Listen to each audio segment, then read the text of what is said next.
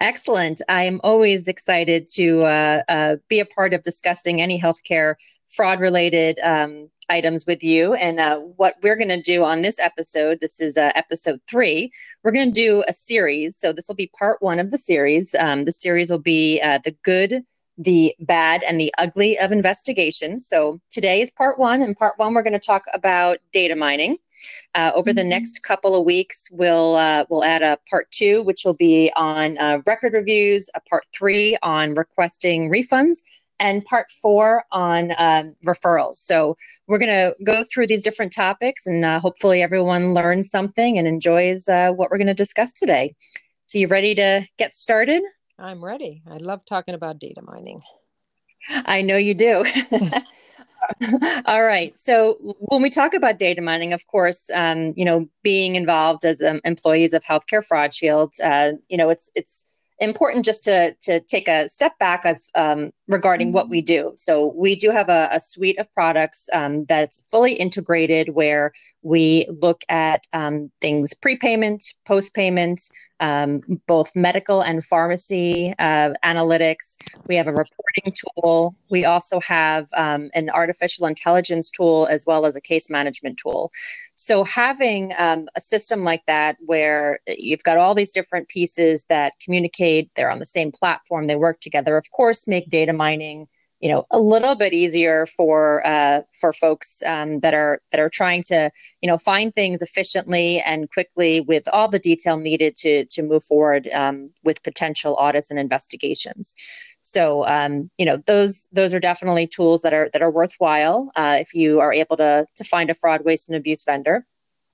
Uh, but on top of that, you know, typically there are other things that folks often need to move forward whether um, you have a software system or not you know oftentimes you might need to supplement with access or excel. Um, so you know making sure that you've got um, you know just whatever you need to do your job so I know, um, Kate, you and I both uh, use uh, our solution, uh, you know, every single day, and sometimes we will supplement, you know, with other with other tools um, if needed. But you know, I know our our system really does some some fabulous things on on identification um, for fraud, waste, and abuse schemes. So, uh, what are what are your favorite um, areas uh, of the tools that you use?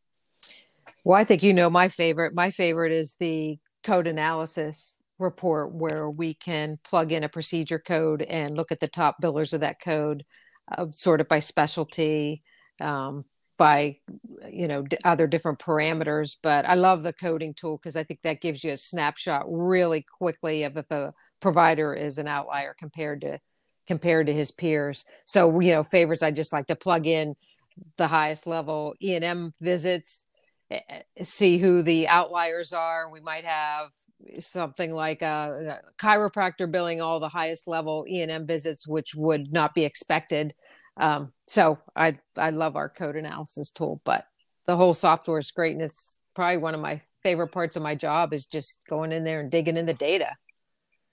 So, but I think Absolutely. what we yeah, I think what we always have to remember is, you know, we, like we always say, junk in, junk out. You have to have really good data to make it valuable really valuable and to find good leads.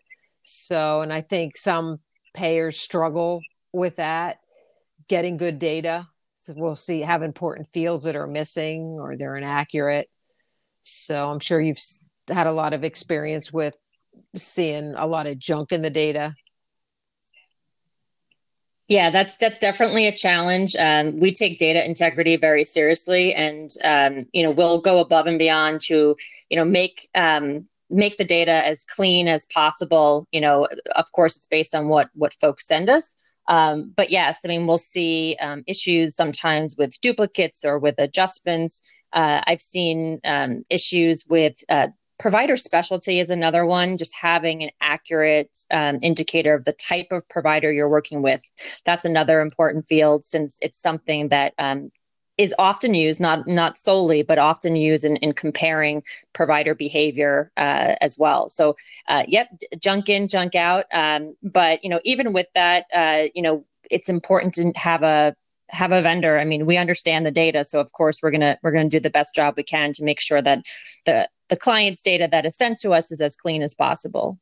so yep there are some challenges for sure right and i think it's also important to have a good co- coding tool either built into the system or on the side like a, a pc coder where you can get additional information about the code. So definitely a, something that should be in every investigator's toolbox with the appropriate years you know go back um, a number of years with the um, coding information depending on what years you're looking at in the data.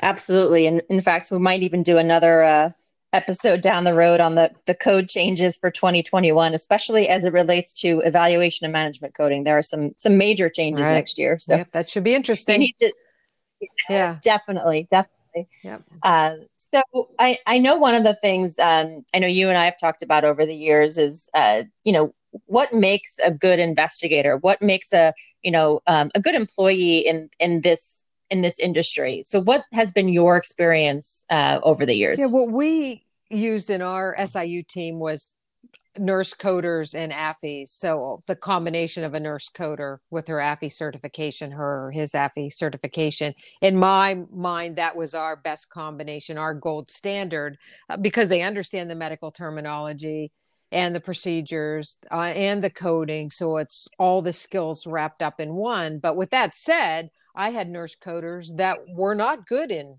data mining. They were better in record reviews. So just because they had that skill set didn't mean that they were great in finding the leads. I think it really does take a, you know, a special skill, you know, inquisitive, analytical mind. Uh, so, and, and I think you you did not have nurse coders. Is that correct in your SIU? Uh, we had some over the years, but not a lot. Um, we had a variety of uh, of staff. It was really a mixture of people with investigative experience, um, and then also people with data and and even just research experience. With um, over the years, we did actually add on one or two um, nurse coders, uh, but I think you know, looking back, I mean, we've seen a shift in this industry. I would definitely say there's a lot more nurse coders, um, at least from what I've seen, than I've ever seen before. Um, you know, so I do think that there's value in having that clinical knowledge, um, but I also think that there's a there's a good balance in having people of all kinds of backgrounds. You know, we always say you and I work uh, work really well together. I don't have the clinical background but I have a strong data background. Um, you know, so I think between um, sometimes not necessarily having it all in, in one employee's skill set, although that's always um, great, but having a nice combination of, of folks that complement one another and work well together uh, to to kind of get where you need to go. I agree. Yep. So yeah. So let's let's talk into actual data mining and when you're looking in the system like uh, you know we can look at as I explained it to a, a, new employee who I'm training, you know, how we look at the data in different ways, that the system will show us it by provider, by member, by group, by scheme, uh, by alert. So we have many different ways to identify leads in the system. Um, we and in this part, we thought we would just talk about some of the ways that we some examples of things that we found some some of our favorite schemes and then we'll go into some of the the pits and uh, perils and pitfalls of of looking at the data and some mistakes that you can made or things that we've seen along the way. So uh, t- tell me karen what is your favorite uh, what do you look at when you look at groups employer groups? Sure um, you know a couple of things. So keeping in mind um, the word group can be uh, interpreted differently depending on the client. So some of our clients who have commercial lines of business, they'll they'll they'll look at it as employer groups. Um, some clients maybe are just government, um, you know, Medicaid, Medicare, so they might uh, group their data differently or, or, use the grouping features a little bit differently.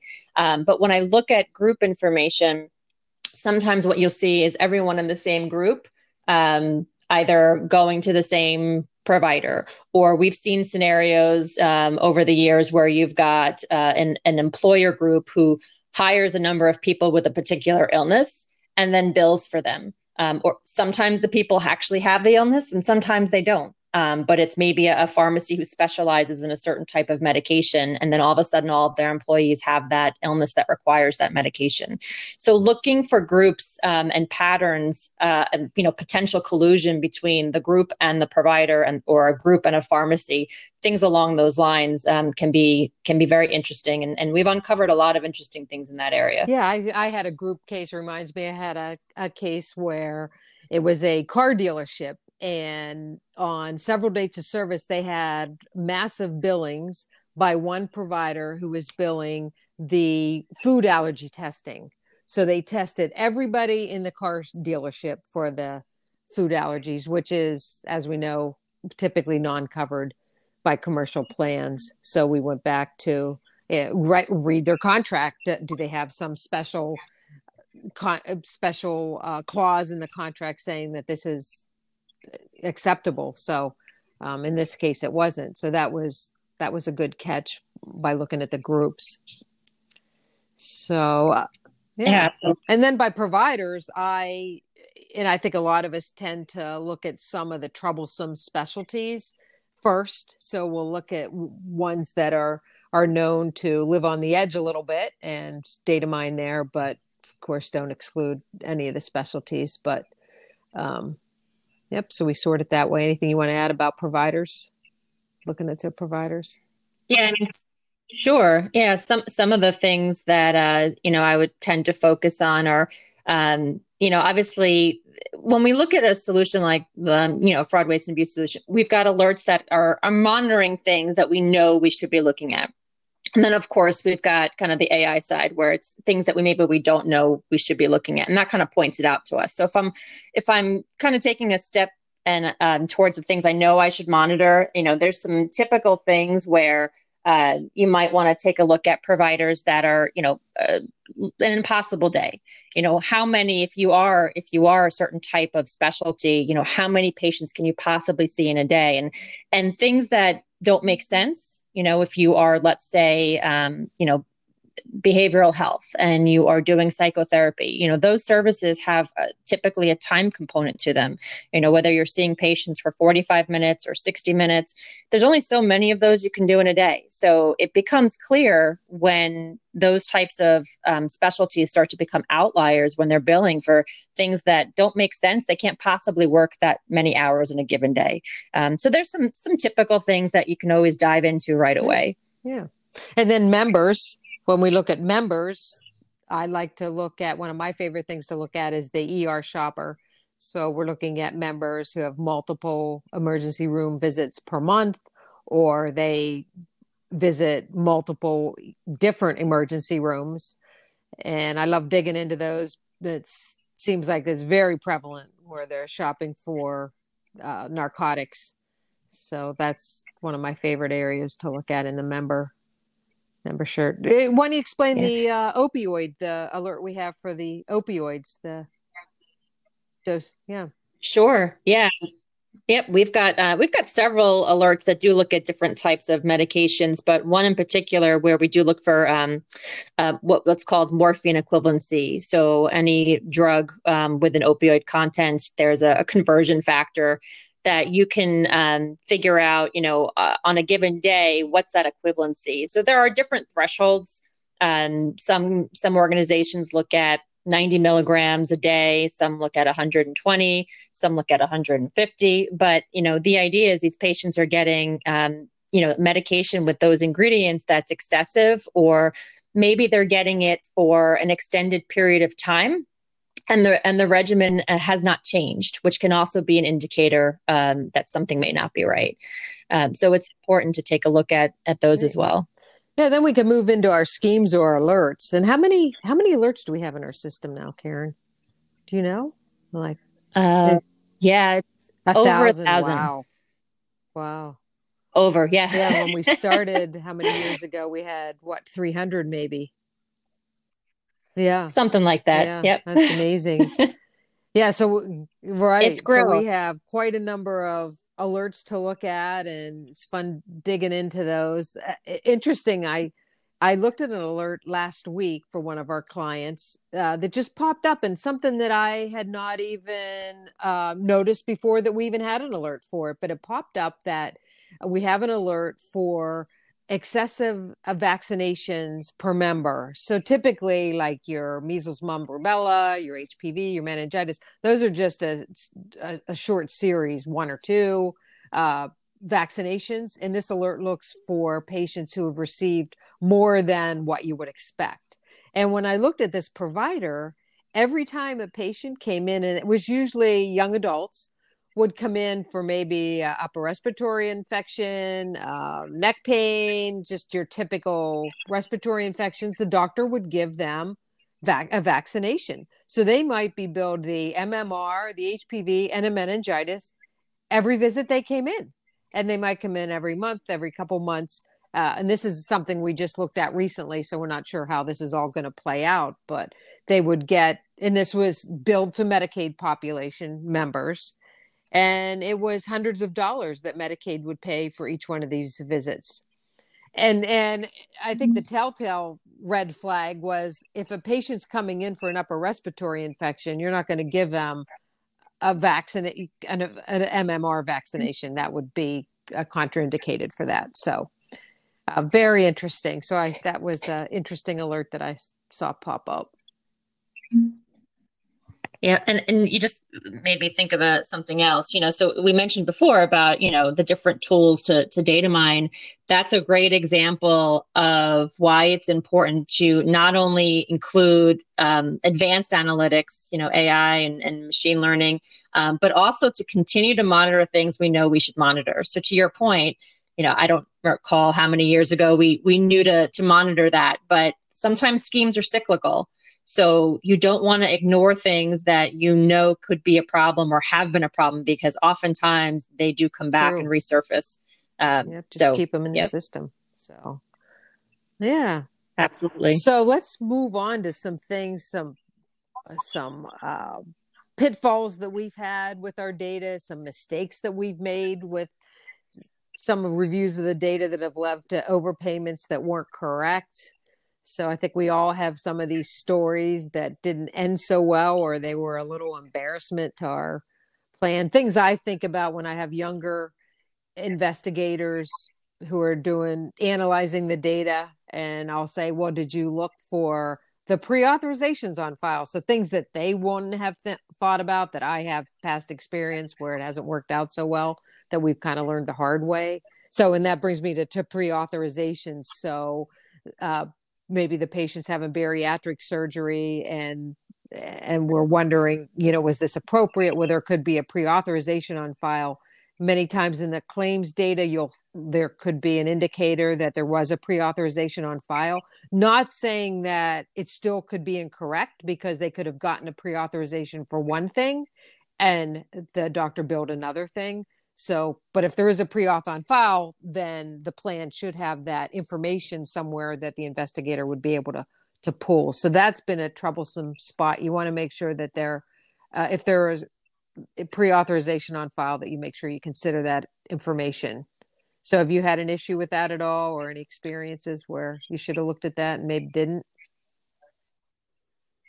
Absolutely. Um, I've seen that a lot with um, uh, especially areas such as cardiology and things along those lines where they were pre-authorized for a certain type of service and then maybe received something else um, the other challenge with the pre-authorization file kind of along our data mining theme is oftentimes that data is housed somewhere completely different right. from the claims information so, uh, you know, for folks who are looking solely at that claims data, um, if you are able to incorporate the the pre-auth data, um, you know, whether it's the auth number, whether the auth was um, authorized or not, and the codes that were specifically authorized, that's that can be really really helpful because there is often a mismatch between what they apply for pre-auth and um, what they certify um, you know, right. uh, versus and what they actually the actually very did. minimum, the SIU should request the list of all the codes or all the services that require pre-authorization and you should have that you know saved electronically uh, definitely have the pre-auth list so. Yeah so then another area that i think uh, some folks can overlook is if the claim was manually processed. So uh, our investigators say, "Oh, I found this. You know, th- this is being paid. I don't think it should be a high dollar claim or whatever it is." And then I'll, I'll look in the addition at the additional claim information to see how it was processed. And this can be an area that investigators will forget to look at. And I'll say, "Oh, well, look, it says that additional information was provided." So, the, and it was manually processed. So not to say that it's necessarily correct, but there was an internal look at this claim.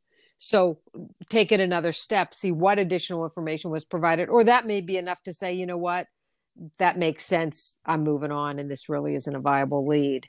So definitely look to see how the claim was processed if you have that ability. Did it go through multiple levels to get paid? And was there and uh, was there lag time from the time the claim was received to the time was that it was paid? If there's a lag time, then that could indicate that there was an, a manual review of that claim and maybe additional information was provided. Anything, uh, yeah, additional to add on that, Karen? Yeah. Absolutely. I mean, you can, um, you know, there are ways to uh, analyze the manually processed claims. I highly encourage that. Um, there's often just, you know, human error, of course, although uh, there have been scenarios where, um, you know, there there could even be potential collusion um, from that regard as well. Uh, but you can certainly analyze the data, assuming that you know you've you've got those pieces of information, those data attributes. There are ways to look at the claims that are manually processed uh, and that's another reason why taking um, that an AI approach in combination with a rules approach, you have rules that will monitor uh, things that, that your system should have caught. So if you know that you've got edits in the system that should do XYZ, you should still have rules that monitor that just for that reason in case things get overlooked and manually um, you know overwritten that maybe shouldn't have and kate you may recall we actually had a scenario years ago um, with a client millions to the tune of millions of dollars where there was an edit that was mm. accidentally turned off um, so you know again just having those those pieces in place to monitor what you know you should be monitoring whether it's the manual processing or you know right. or edits yeah it's very and important. then claim adjustments claim adjustments are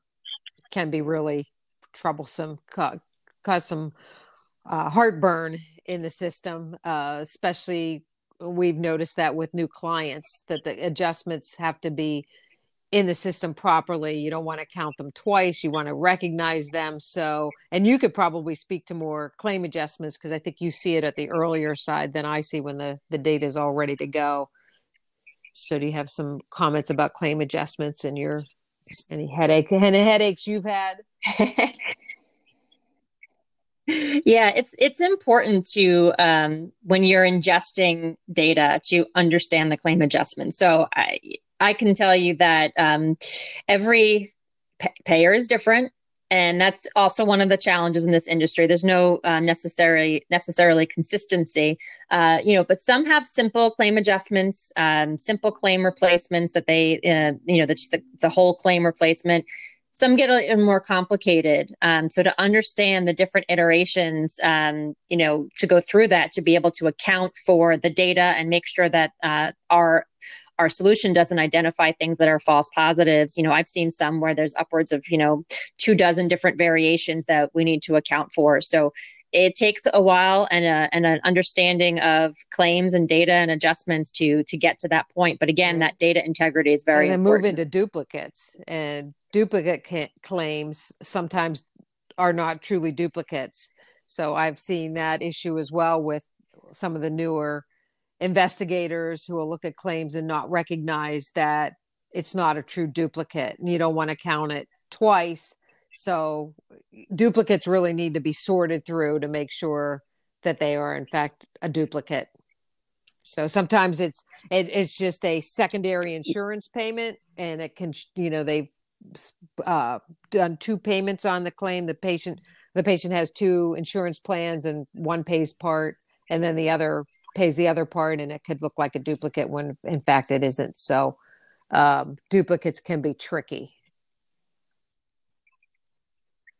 I, I, would say one of the most common um, uh, errors in patient complaints is thinking that they were billed twice or that that the insurance company was billed twice for things like radiology when they saw a technical component and a professional component. And even true with new investigators, if they're not um, well versed in coding, they might uh, accidentally identify sure. that yep, as a duplicate as well. Anesthesiology too, because you can have the nurse anesthetist and the anesthesiologist both billing the code. So, um, yep.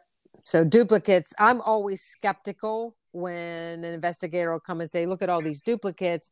My first thought is they're not duplicates because usually duplicate payments are going to get caught in the system. So I'm skeptical at first. So it's really got to prove itself to me that it's a, a true duplicate.